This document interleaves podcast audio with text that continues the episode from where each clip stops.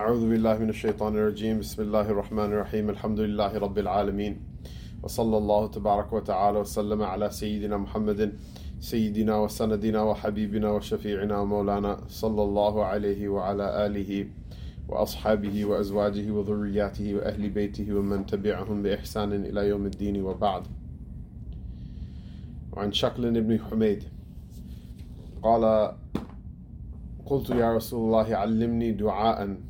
قال قل اللهم إني أعوذ بك من شر سمعي ومن شر بصري ومن شر لساني ومن شر قلبي ومن شر مني رواه أبو داود والترمذي وقال حديث حسن So the Sahabi radiallahu ta'ala anhu Shakal bin Humayd This is the uh, only hadith that, that is narrated from him according to Hafiz ibn Hajar Asqalani and Ibn, uh, Hafiz ibn Jozi Again, when we say Hafiz here, it doesn't mean like someone who can do Taraweeh, but somebody who has memorized uh, at least anecdotally 100,000 hadiths with the chain of narration as well.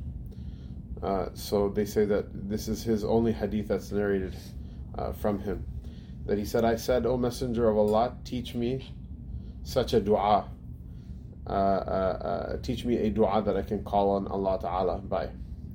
And so the Messenger of Allah Sallallahu said, Oh, say, Oh Allah, I, I, I seek refuge in, in you. Inni u'idhu, uh, inni a'udhu bika, right? Inni a'udhu bika uh, uh, min sharri sam'i, from the evil of my ear, hearing. So like from hearing evil stuff, like people talk garbage about one another, people backbite one another, people lie, cheat. You're, sometimes you can hear things with your ears you wish you never heard Uh, or things that, that you at the time think this is beneficial for me, but then later on you'll come to realize that it was very harmful. So that, Ya Allah, I, I seek refuge in you from the evil of my hearing and from the evil of my sight, that I shouldn't see something bad or see something haram, and from the evil of my tongue, that I shouldn't speak something haram with it, and from the uh, evil of my heart, that I shouldn't feel something haram, and from the evil of min shari mani. Here, the word mani is a is the Arabic word for semen, but it is an allusion to the private parts that someone should do something wrong with their private parts. And this uh, this du'a, it occurs to me that it is a very relevant du'a for people who use uh, the internet a lot, people who use social media a lot, because what happens is like it's just unfiltered channel of information uh, unfiltered channel of things that you're hearing, unfiltered channel of things that you're seeing, unfiltered channel uh, of things that people are themselves speaking uh, and uh, pumping and cranking out into the public, and an unfiltered channel of also uh, other types of indecency. And uh, we should seek refuge in Allah subhanahu wa ta'ala from all of these things. Um, and it's all there inside of the hadith but uh, the dua is apt. This is part of the thing that we should be aware of that we live in a time where all of these evils are like like so accessible and people are not discouraged from uh, cranking them out at all whatsoever. And so we ask Allah Ta'ala for His help because you know you, you can't unsee things, you cannot unhear things. Uh, you know, once it comes into your head, it just kind of goes there and rots. If it's a lie, if it's backbiting, if it's whatever it is, uh, it's it just goes inside and rots, and it causes evil to a person's heart, and it harms them. And a good person doesn't want to hear any of these things. But when you get desensitized to them, you don't want to see any of these things. You don't want to say any of these things. But when you get desensitized, like for example, the shari lisani, uh, the evil of, of the tongue that I seek refuge in you from, from the evil of my tongue. Like I, when I went to study overseas, I never heard anyone say bad words. Like I never heard anyone say like curse words in English. For years passed by, I never heard it. Then I came back, and all of a sudden, like when I was your guys' age on TV, it was very difficult to hear curse words. But now everybody is cursing. So it was like a shock, like someone stabbed me in the ear. Uh, the first time I would hear, second time I would hear. But then it become like after like a month, a month and a half, two months, it becomes very normal. And then what happens? Then I find myself even saying these things uh, and it becomes normal. It's no longer something that has any shock to it, and in fact, more than uh, more than it being uh, uh, normal. There are some people they curse and they they're not even cognizant that they're saying it. And the whole point of all of this is that we should be people that make zikr and we're not cognizant that we even say it. Uh, uh, but what happens is that people, you know, they they curse and they use like foul language. They're not cognizant that they say it. It actually become they, they become figures of speech that are gross and that are indecent, and uh, a person doesn't become cognizant of it. I'm not such a uh, I'm not such a, a, a prudish person that I say that language shouldn't be used at the end of the day, curse words are also words of the language, and they have very particular occasions in which they're actually appropriate. Uh, but uh, uh, you know, that's uh, they should be used in their time and in their place. They should not become uh, the breath that a person breathes. Uh, you know, whenever they're thinking or not thinking about something.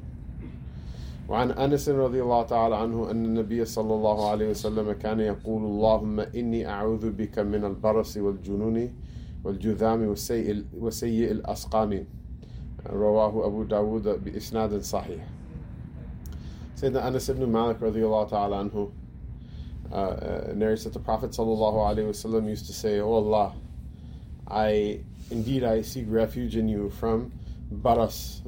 Baras is vitiligo. It's the disease that causes a person splotches in there, uh, in the in the the pigmentation of their skin. And it was something that uh, you know I, I, don't know that it's going to actually kill a person or, or harm them all that much. Although when a person suffers from vitiligo, the melanocytes all become you know defunct in a person's skin, so if you go outside for a very short amount of time, it could actually be very harmful for you. But other than that, I don't know it to be fatal uh, or, or difficult, but it's something that like it causes splotches in people's faces and things like disfigures them somehow. And so people people used to not like that. They used to consider, in fact, ancient people used to take a an ill omen from it. They say, I I seek refuge in you from baras, from vitiligo, and from junun, from uh, losing my uh, rational faculty from going crazy.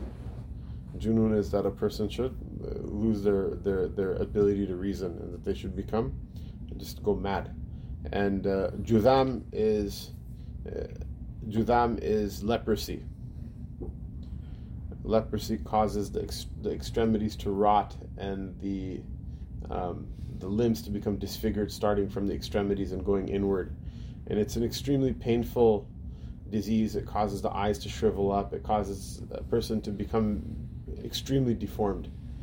And uh, you know, if people have take a ill omen from uh, from vitiligo than from leprosy, they used to literally have leper colonies. You know, at some point or another, only the most pious of people would take care of lepers.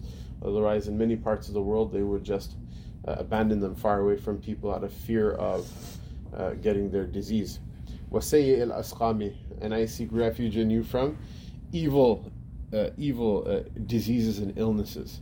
So Ibn Allan says, من قبيحها كالفالج والعمى uh, from those illnesses that are ev- that are ugly, that, that, that make a person ugly, disfigure their noble Adamic form, like uh, paralysis or like that a person should lose their, their, their sight or like the, the, the diseases that were mentioned.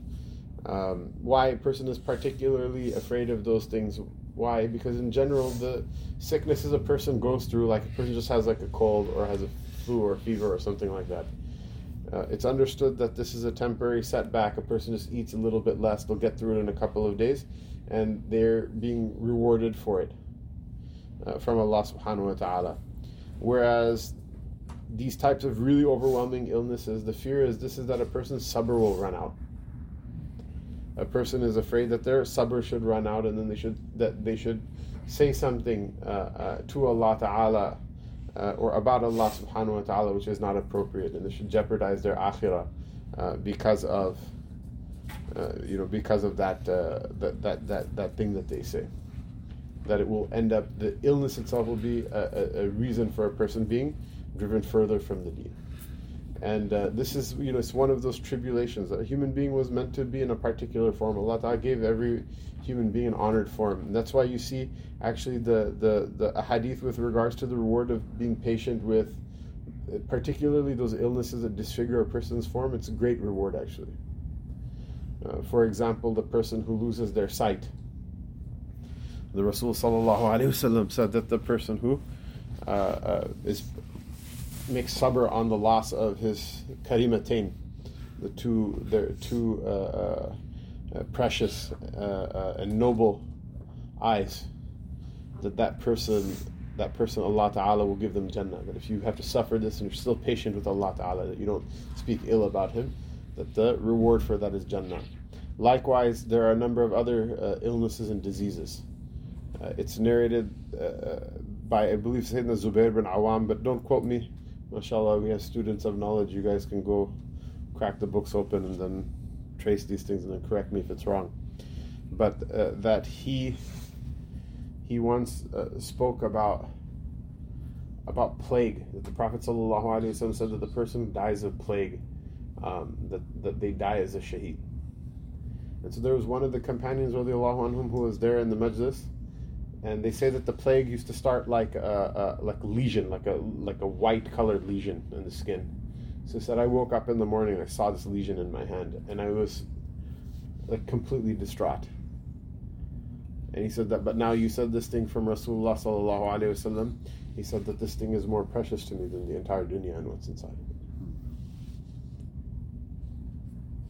But a person should seek refuge in Allah Ta'ala from those tribulations, and if you're tested with them, then ask Allah Ta'ala to make you firm. Just like that, the Rasul Sallallahu Alaihi Wasallam used to for, forbid people from uh, uh, uh, uh making tamanni to, from, from, from dreaming and fantasizing about the liqa adu, from, from the fantasizing about uh, uh, and desiring meeting the enemy in battle.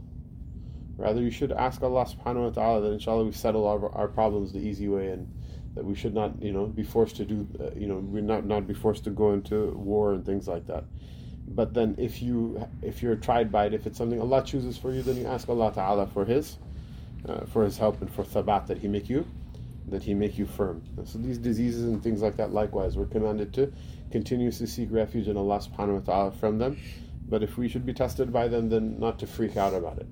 Uh, this is something uh, you know relevant to, to bring up at this time because the mention was made of plague and the mention was made of, of, uh, of judam, of leprosy.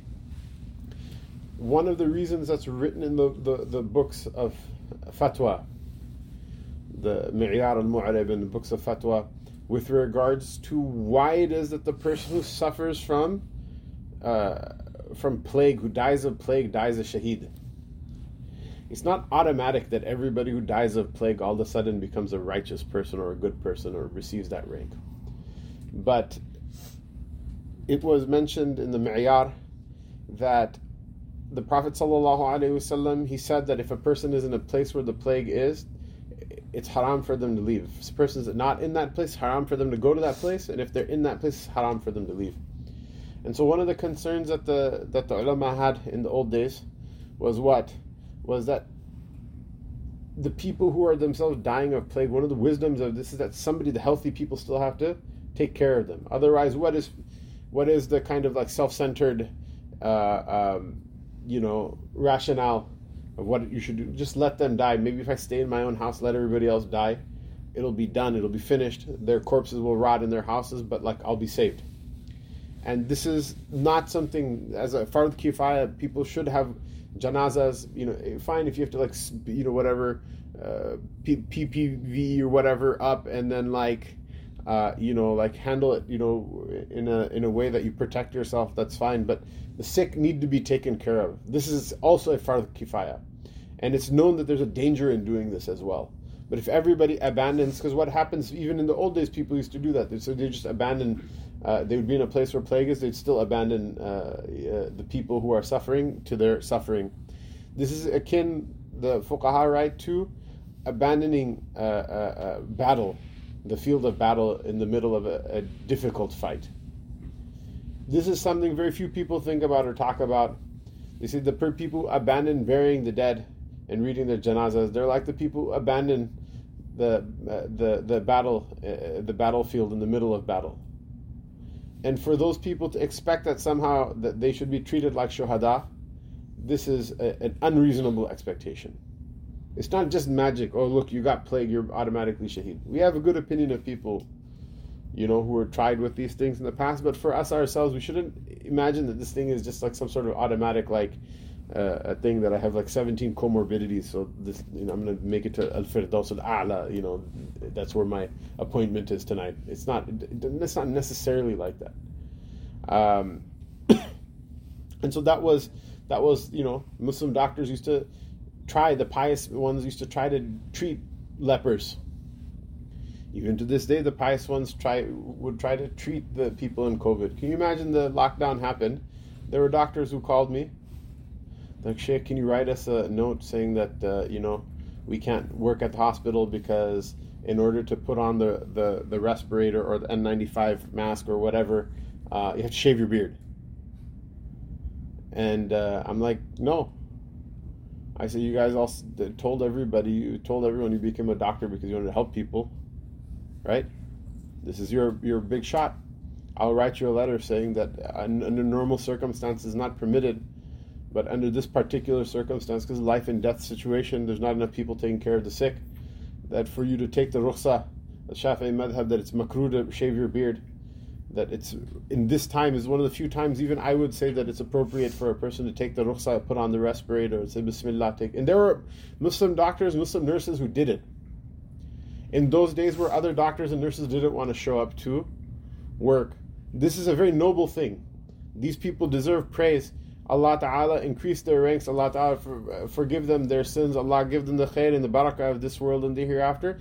These are the type of people, this is the wilayah of Allah Subhanahu wa Ta'ala. You know, it's not just like people think like who's the awliya of Allah or whatever, do you know who the qutub is and blah blah blah. Yes, some of them are secret and some of them are hidden but some of them also you can see in things like this who Allah Ta'ala blesses blesses with, with sainthood. It's not something like something like in a back pocket that if you like you know do some sort of secret handshake, high five, patty cake, baker's man with you know uh, like a, a, you know some sort of like uh, uh, you know secret like leprechaun sheikh that like hides around. You know. People think of things like that, right? And if that's how it was, what's the point of the deen in the first place, right? I'm the hidden imam. I have secret knowledge. I have this. I have that, and the normies don't understand, and blah blah blah. That, people fall for this. There are people in Chicago right now who are 100% like in in stuff like that, and uh, you know, you know. But you want to see sainthood. The saint is what? He's the person who like gets up and then goes and serves, even though it's a danger to himself. It's a danger to his you know his health and well-being and things like that they went and they went and helped those people some of them got sick some of them actually died those people if someone were to say that this person died a shaheed I, I would say you know like this is this makes the hadith make complete sense now and Allah Ta'ala gives from His fadl, inshallah. People go through even a small amount of difficulty. Allah forgives people. You know, a person shouldn't think that, you know, like, oh, no one is going to ever get anything good from him. But these are the people who really did it right. Really, they, sabiqun, sabiqun ulaika al-muqarrabun you know like uh, you know it reminds you of that that that level of that level of goodness. And people should not everyone has the himma not everyone has the the courage to do things like that. At least you should say this is a good thing admit it is a good thing love it inside of your heart. Uh, even that much is still a level of wilaya. If you're going to be a hater then and think, oh look, you know, I'm a good thing that I didn't like whatever because now I survived, and if I was with them, you know, I would have died. It can 100% munafiqeen talk. You know, if you survived, good for you. I'm not saying you're munafiq for having survived and saved yourself even. It's a very normal human thing. It happens, you know. But like to look down on the other people who gave sacrifice for the sake of Allah Ta'ala, that's that's like bogus. That's that's 100% nifaq if you wanted to save yourself, you want to save yourself, alhamdulillah, good for you. Don't expect like some sort of Nobel Prize for doing khidmah. You saved yourself, alhamdulillah, good for you. But to like look down then on the people who, uh, uh, you know, uh, uh, uh, uh the people who g- gave sacrifice for the sake of Allah, that's like that's a, kind of like a disgusting feeling that really a person should make tawbah from if they find themselves having it. The life of a shaheed for the the life of a shaheed is for for the for the ummah's hayat, and the blood of the shaheed is for the ummah's zakat. People have to make sacrifices, otherwise the entire system falls apart. And you see, mashallah, you want to see a picture of the entire system falling apart, go to several countries in the Muslim world where nobody, everybody's completely self-absorbed. Nobody's willing to do the smallest thing for one another, illa man rahima rabbuh, except for very few people who are very special. And the burden shifts to fewer and fewer people, and it becomes more and more un- unsustainable for them. And uh, you see, it's a dysfunctional, like failed state type of society. Whereas if people are willing to help one another out, the irony is that the plague won't spread as much actually if we take care of one another. So think about that. Remember that as well uh, uh, when you uh, when you read these ahadith. The Rasul asked Allah Taala for protection for those reasons because it's such a fitna. A person doesn't know or have a reasonable expectation that they'll come out of it with their iman intact. That's what was, what's scary about it. Otherwise, if a person knows that they'll survive the the the, the difficulty, in ashad nasi bala'an al-anbiya thumma al-amthalu fal-amthalu, the most severe in tribulation are the prophets alayhi then those who are most like them, then those who are most like them. وعن أبي هريرة رضي الله عنه قال كان رسول الله صلى الله عليه وسلم يقول اللهم إني أعوذ بك من الجوع فإنه بئس الضجيع وأعوذ بك من الخيانة فإنها بئس البطانة رواه أبو داود بإسناد صحيح Sayyidina Abu Hurairah radiallahu ta'ala anhu, he mentioned that he, he said that the Messenger of Allah sallallahu alayhi wasallam used to make dua. He said, Oh Allah, I seek refuge in you from hunger. I seek refuge in you from hunger because it's like the worst, the worst companion to go to sleep at night with. And so here, uh, Ibn Allan means, means like not just, oh, I'm hungry but like, uh, like I could use a snack.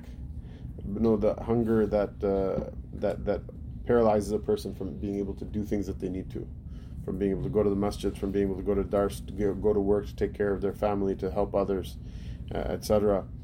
It's because it's a bit of. It's the the the worst the worst companion to sleep in the bed with. I mean, it keeps a person awake at night, and it, you know, then when you don't get rest, you become weaker and weaker, and uh, uh, it will kill your ability to wake up for Fajr. It will kill your ability to wake up for Tahajjud. It will kill your ability to do the things that you need to in the day. Uh, and otherwise, they used to go hungry. I mean, from our uh, purposes, they used to not eat a lot. But he's talking about that overwhelming hunger that uh, doesn't let a person sleep at night. And he says that, uh, and I uh, seek refuge in you from treachery, because it is the worst. It's the worst, uh, like the worst companions that a person could, uh, worst companion a person could keep with them. Bitana here means what? It's like your your your your your privy council or your your crew, you know, that you roll with, your people that you trust. Um, that if your go-to in your mind to deal with problems is what is treachery. That okay, well I told him, and or he thinks this or he thinks that, and I'm just gonna like wait till he turns around and stab him in the back. Mm. This is this is not good. This is not good at all. And sadly, you see that this has become very normalized behavior in a lot of places in the Muslim world as well. Uh, and it's become very normalized behavior amongst a lot of things who actually think they're smart. They think that people who are trustworthy and trusting people are stupid, um, and somehow you know being treacherous is smart. Uh, this is not this is not good at all. This is this is not good at all. Uh, and treachery is stupid because once human beings stop trusting one another, society falls apart, and you go back to the jungle and uh, uh, you know if behaving like a like an ape is a smart thing then it's smart but it's not Allah Ta'ala protect us from other people's khiyana and Allah Ta'ala protect us from becoming khawan وعن علي بن أبي طالب رضي الله تعالى عنه أن مكاتبا ومكاتبا مكاتبا عفوا. جاءه فقال إني عجزت عن كتابتي فأعني. قال ألا أعلمك كلمات علمنيهن رسول الله صلى الله عليه وسلم؟ لو كان عليك مثل جبل, جبل دينا أداه الله عنك. قل اللهم اكفني بحلالك عن حرامك وأغنني بفضلك عمن سواك. رواه, رواه الترمذي وقال حديث حسن There's a mistake in the book and my pen is made out of uh, like uh, my, my pen is made out of metal so I can't take it with me to the airport so I just came from the airport so it help me make the correction here.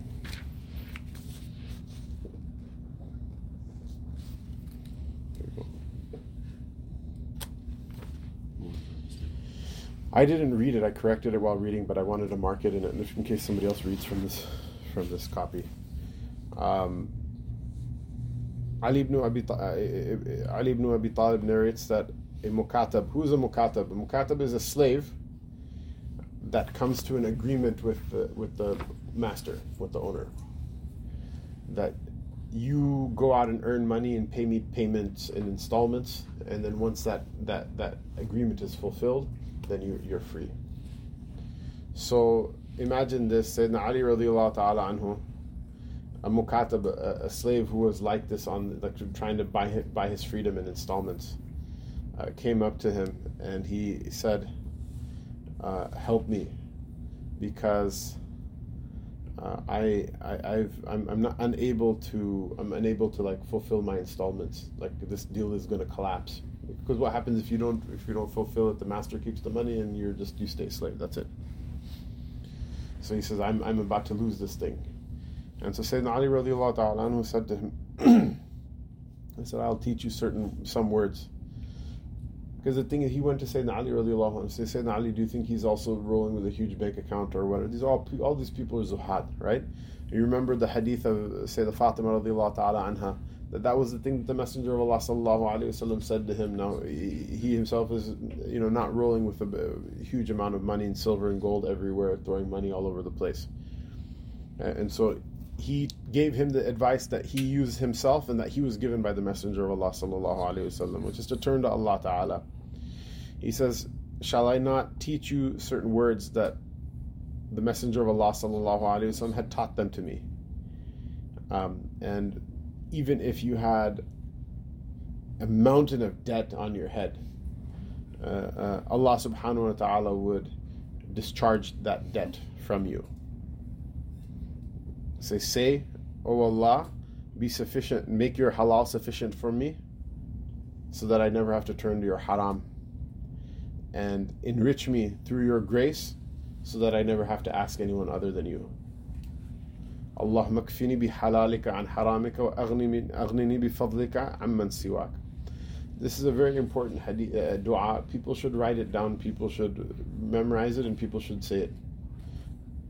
We're not supposed to get into debt in the first place. The Prophet ﷺ very stridently discouraged people from taking debt on that's not absolutely necessary.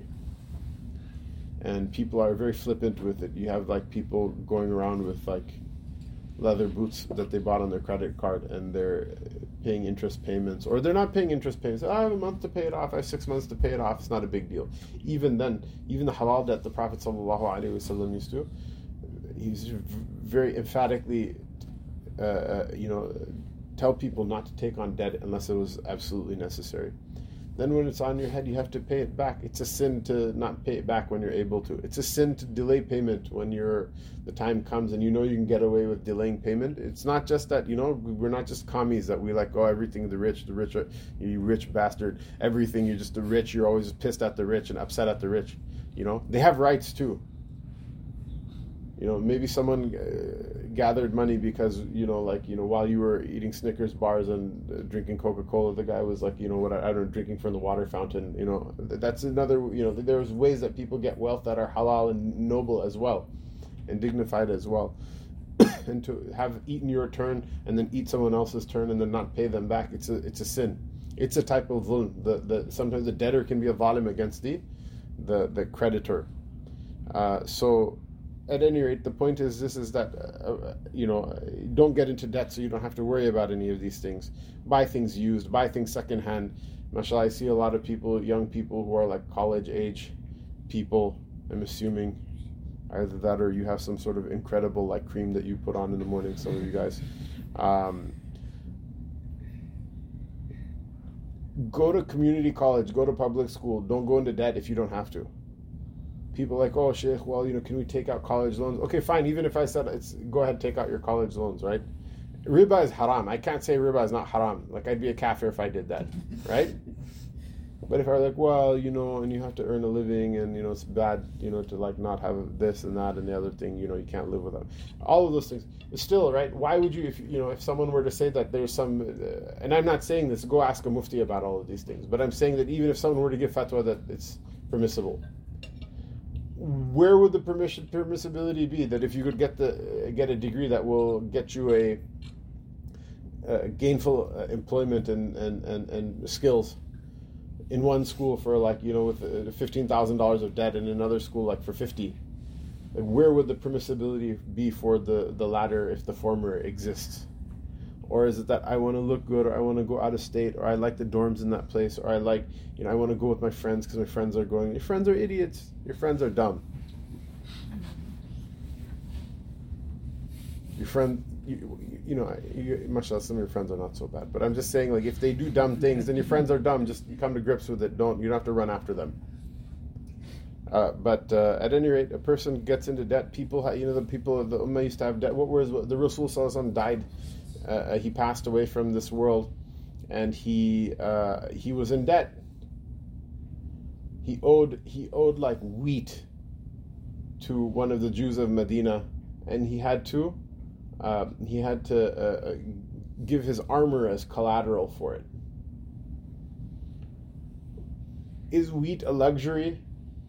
Like mm, wheat, you know, we're gonna. What are you gonna do this weekend? We're gonna go like do wheat. Like nobody says that. That's like you know, if someone were to be served wheat as a meal, we would like turn our noses up uh, at it. He was he was feeding. It was not. It's like it's not even he was himself. Like he was feeding his family. You know, he was feeding women and children. He was feeding orphans. He was feed, he was feeding the pe- people of the prophetic household, the people of the Sufa. That's that's in he had, that's what debt is, right? What's debt? I'm a slave and I work so hard to keep this contract, and for some reason I'm not able to fulfill this installment right now. Those are reasons to be in debt. What's the dua? And this dua is really good because, you know, that's the part that's munasib, has munasaba with the, the debt. Allah makfini bi halalika and haramika. So many people are indulging in haram haram food, haram drink, haram clothes, looking at haram, listening to haram. It's like overwhelmed a person. Why you know you know people don't even get married anymore because they can fulfill all of these things through haram. Imagine that. A person gets to you know to uh, get the get the milk and doesn't have to buy the cow. This is an expression in many uh, languages. What is it that you a person enjoys themselves that takes no responsibility whatsoever, which is one of the fatal stupidities of feminism. Actually, is that the sexual revolution is completely like works against women because women are the ones that are shackled biologically with the responsibility. In decent societies, men are shackled with responsibility socially. But if someone commits zina or does something haram, they're cascading like worse and worse, more degenerate types of haram you know, like a bad marriage, you know, in America, your wife could take half your stuff, but one night stand, she didn't take anything. Like you just don't see her again.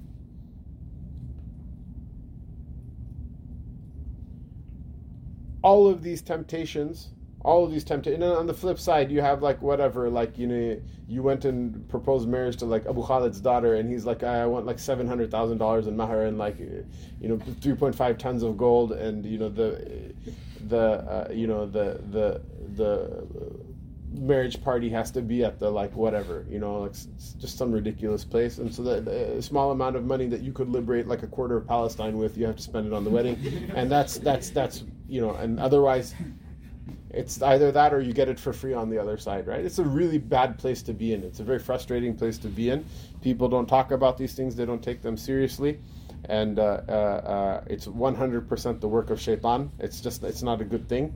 Uh, but the problem is, as, as idealistic young individuals like you are, you can't just be like, but it's wrong. And everyone's like, ha ha ha, I've been like a scumbag for like the last 40 years. You think I care about this one wrong thing that has to do with you? You know? Like, they're not going to be moved by it that's why life is a test. That's why you know, like you have to have sabr, and that's you go to Jannah because of sabr, not just because you're like smart and you're like you're like you can say what's right. You have to actually like do it. So the isti'ana, asking Allah for help. He says, "Should I not teach you words that were, were taught to me by the Messenger of Allah?" Even if there was a mountain of debt against you, he he would have, uh, through these words, he would have uh, discharged such a debt. Um, is that, oh Allah, make your halal sufficient for me so I don't I don't have to go to your haram. Starts with Mr. Brost and extends to all sorts of different things in your life, your home ownership and college education and marriage and all of these other things. Oh, I say ask Allah Ta'ala that make it whatever halal is there, I'll make it enough for me that I don't ever say like, oh, I don't, I need more from like, you know, for from haram things. Well, enrich me from your grace, uh, uh, so that I don't have to ask anybody else other than you.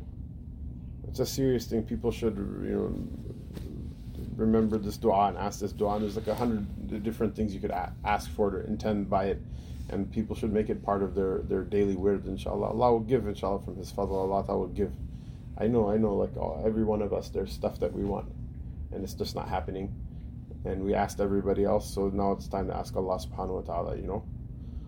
وعن عمران بن حسين ابن الحسين رضي الله تعالى عنهما أن النبي صلى الله عليه وسلم علم أباه حسينا كلمتين يدعو بهما اللهم ألهمني رشدي وأعذرني من شر نفسي رواه الترمذي وقال حديث حسن Imran ibn Hussein radiallahu anhuma, both of them are companions. This is Hussein with a Sad.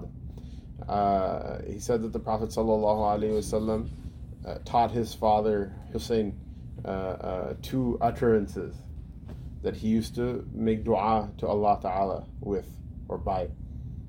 To say, Oh Allah, inspire, inspire me to my guidance, to find my way through misguidance inspire me my guidance and uh, um, and protect me from my uh, from the evil of my nafs from the evil of my nafs protect me from the evil of my nafs from its bad harm because it, it calls me to uh, my destruction, and it calls me to be uh, thrown to the wayside.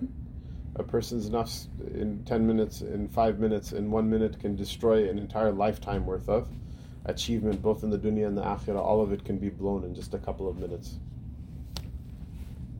وعن أبي الفضل العباس بن عبد المطلب رضي الله تعالى عنه قال قلت يا رسول الله علمني شيئا أسأله الله تعالى. قال صلوا الله العافية.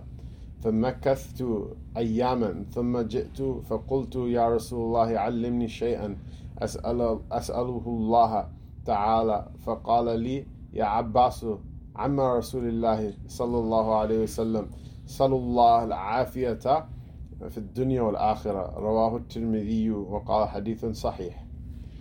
Sayyidina Abu al-Fadl al-Abbas radiallahu ta'ala anhu, the uncle of the Messenger of Allah sallallahu alayhi wa narrates that I said, O Messenger of Allah, teach me something that uh, I can ask Allah Most High. So from the siyaq of the hadith, this is after the fatah. He's the Prophet Prophet's uncle, but he accepted Islam. I shouldn't say after the fatah. he was the last person, one of the last people to accept Islam before uh, before the Fath was complete. So he's the last uh, considered in the register, the last name of the Muhajirin. That, uh, but you know, family, family is family. You know, like I don't want to speak ill of it's the family of the Prophet sallallahu alaihi wasallam.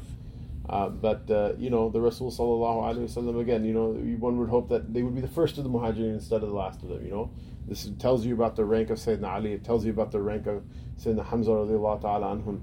Uh, that you know, so Al Abbas Muhammad he came. You know that's a big deal that he even came. Otherwise, the other Abu Lahab is like at the bottom. He got kicked out because of because of his wretchedness. So imagine, so he, he you know so he, he so this is much later in the Rasul sallallahu alaihi wasallam's uh, nubuwa and in his Mubarak life sallallahu alaihi wasallam. So he said, "O Messenger of Allah, teach me something I can ask Allah Most High." Rasulullah sallallahu alaihi wasallam said, "Ask Allah al afiyah. Ask Him for afiyah. Afiyah is like a, a well-being that's free of any sort of like uh, harm or downside. A type of ha- happiness that is." uh, free of uh, you know of anything bad. Like there are types of happiness that a person can be enjoying that are really like bad bad for you. But uh, um, that ask for ask ask for this happiness that's free from any harm or any you know any, any anything negative. And he said that uh, he said that he uh, hung around for a couple of days And then he came to the Messenger of Allah sallallahu alaihi wasallam and asked him the same question again. The subtext being like, yeah, that's that's nice, but like, what should I ask for? What should I really ask for? You know, like that was cute. Like obviously you wouldn't say that because you know, but I'm just saying like he. So they had adab with the Prophet sallallahu alaihi wasallam, but he didn't. Obviously, he thought that, that there's something missing. I should be getting something more. So he asked again after a couple of days. And so the Messenger of Allah sallallahu alaihi wasallam is beautiful. Look at his sabr. You know, you know, after all of that, and now he's asking again and uh, uh, this is beautiful his sabr and his adab with his uncle and you know how he communicated with people uh, he, he said that he said to me oh abbas oh uncle of the messenger of allah ask for afia in this world and the hereafter. Then he understood, okay, like this is like a, a bigger deal than like perhaps it seemed at first glance.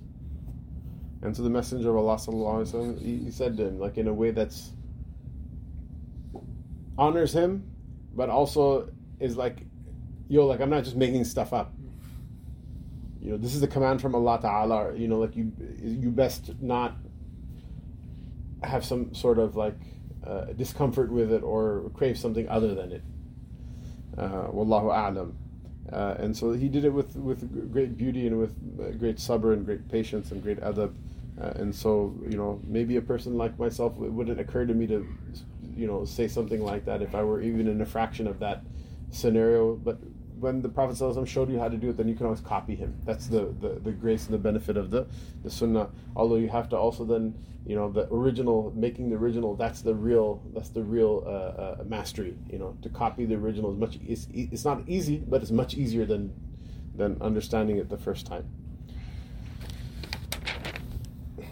وعن شهر ابن حوشب رضي الله تعالى عنه قال قلت لأم سلمة يا أم المؤمنين ما أكثر دعاء رسول الله صلى الله عليه وسلم إذا كان عندك؟ قالت كان أكثر دعائه يا مقلب القلوب. يا مقلب القلوب ثبت قلبي على دينك. Thank you. رواه الترمذي وقال حديث حسن. Shahr ibn Hawshab uh, uh, uh, asked the mother of the believers,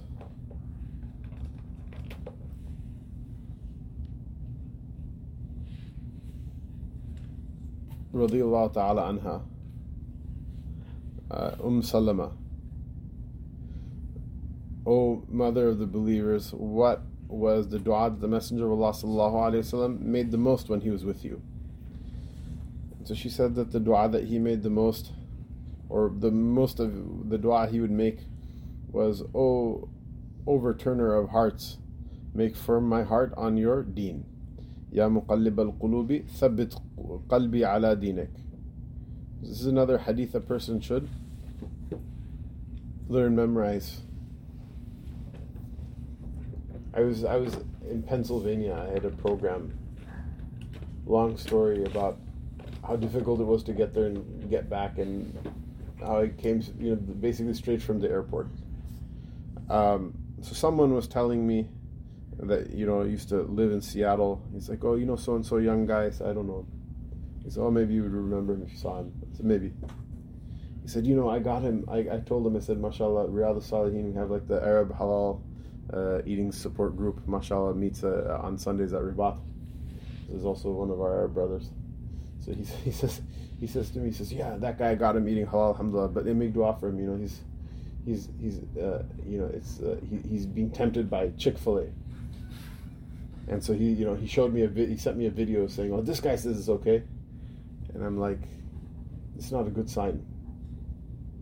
This is not a good sign. Allahumma ya muqallib al-qulub. Allah Ta'ala overturns the hearts. A person has is good one day, and then the next day something stupid comes into their head, and it convinces them that something else is good, and all of it is 100%. It's just humiliation and it's harm. So many people. There are so many people. There are so many people. I wanted to, you know, become a Muslim. All of a sudden, their like ex called them up, so they took the shahada. They stopped praying. You don't see them in the masjid anymore so many people I want to take Shahada, some temptation comes. I remember there was one young man, he wanted to study in, in, in Hadramaut. That was the thing he wanted to do, day and night. It's this thing he would do, right? His father actually told me, he's like, help me to dissuade him from go studying. I'm like, why would you want to do that? I go, Yom Qiyamah would be like an honor for your entire family, you know? That, uh, you know. Like a fool, like I recited all of the fadail of ilm to him, standing there. But uh, he completely was like, just like, blocked. So he basically, when his son was uh, gonna go, he had already like actually applied and gotten in, bought tickets, everything. He said, "Don't go. I'll give you money."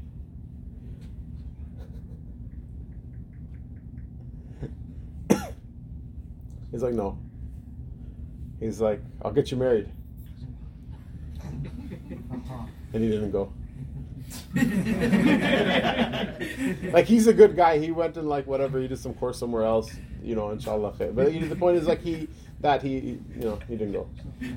And so uh, you know that's that's that's that that's how that you know like life is not all happy endings life is not all sad endings life sometimes weird in the middle whatever it is right it should be clear to somebody what the superiority is of you know, keeping your heart firm on the right path. Because all sorts of things make different amounts of sense throughout different times of the day and throughout different seasons of the year and throughout different, uh, uh, you know, election cycles and news cycles and whatever. And, you know, a person should always ask Allah subhanahu wa ta'ala to keep their heart pinned down in righteousness. And uh, it's it's sad, right? Like, you know, imagine someone's like, well, you know, like, how come you haven't prayed for the last 10 years? It's because, like, you know, my girlfriend. That's like pathetic. That's sad. That's not very manly at all, much less righteous. Even from a dunyawi perspective, it's not very manly. Forget about righteousness and all these other things. You're not a human being, then you're not gonna you're not gonna be a wali of Allah Taala in the first place. So what's even more pathetic than that? It's for a chicken sandwich. Yet, we're all maftoon by these things. You see something and you want it, you have to like teach yourself just to not want it. Just to be like, yeah. Just like you look at a can of dog food and you're you're not like, mmm, you know, like you, you have to you have to. What are you gonna do? Are you gonna be maftoon by every single shiny thing that walks by you like a monkey? You're gonna be like, oh, it's shiny. Look, I like.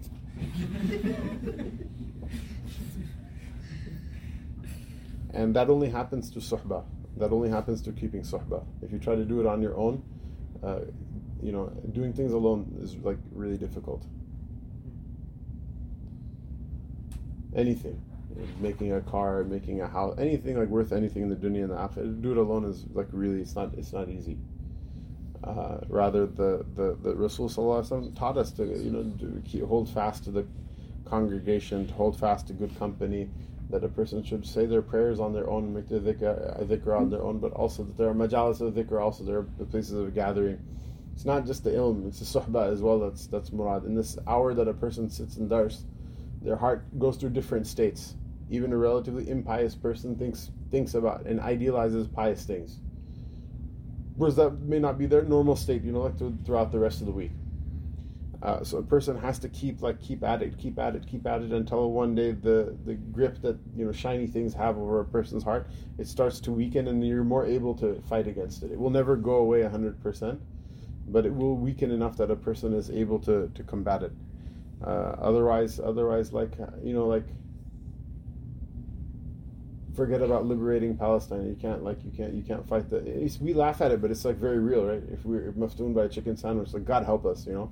That's then you have to do it anything because this is not a fiqh dars, right? Then you have to do with whether it's halal or haram. Just the idea you have a tasawwur in your head that you're feeling milan toward one fiqh opinion because the da'wah, what's calling you, not Allah and His Rasul, what's calling you? The chicken sandwich. I've had good chicken sandwiches in my life, but and so I'm not gonna like whatever. But it's there's no chicken sandwich that good.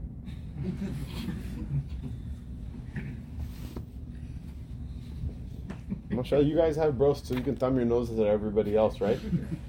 but it's a blessing. It's a great blessing, you know. Uh, there are people who never had that before. They, you know, And so they're like, yeah, you know, like we we struggle and it's you know we're gonna get rewarded. Yeah, but you really just should move to Chicago. Yeah.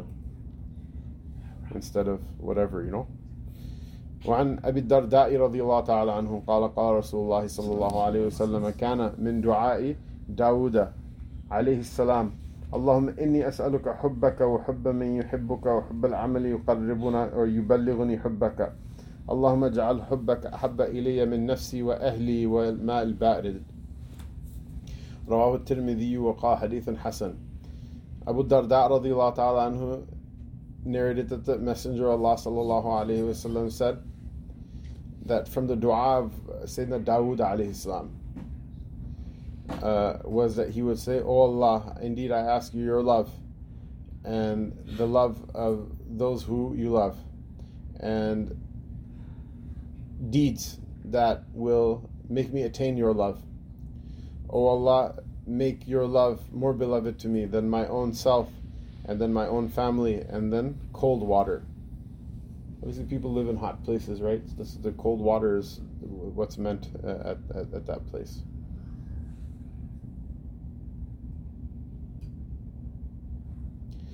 Ibn Allan mentions in the last hadith, uh, uh, uh, the hadith of Ya Muqallib al Qulub thabbit qalbi ala dinak. He mentions uh, uh, that in a different narration of the same hadith uh, that said that Umm al-Mu'mineen Umm Salamata radiallahu ta'ala anha said قلت يا رسول الله قالت قلت يا رسول الله ما أكثر الدعاء ما أكثر دعاؤك يا مقلب القلوب ثبت قلبي على دينك قال يا أم سلمة إنه ليس آدمي إلا وقلبه بين إصبعين من أصابع الرح... أصابع الله أصابع الله. من أصابع الله عفوا. فمن شاء أقام ومن شاء أزاغ. فتلا صلى الله عليه وسلم ربنا لا تزغ قلوبنا بعد إذ هديتنا.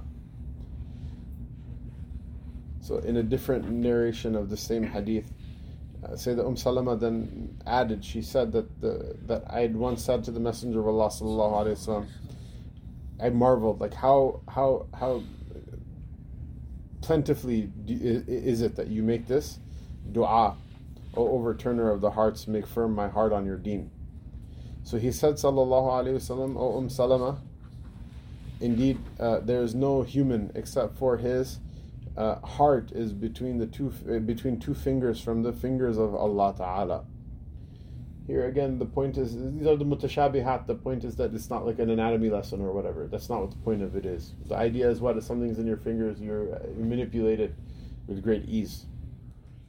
He said that the hearts are between two fingers from the fingers of Allah Ta'ala, and He, whichever ones He wishes to, He keeps them straight, and whichever ones He wishes to, He sends them, uh, uh, uh sends them in a crooked direction and then he read the the dua of the Quran, Rabbana la tuzigh qulubana, or Lord, don't make our hearts crooked after you've guided us.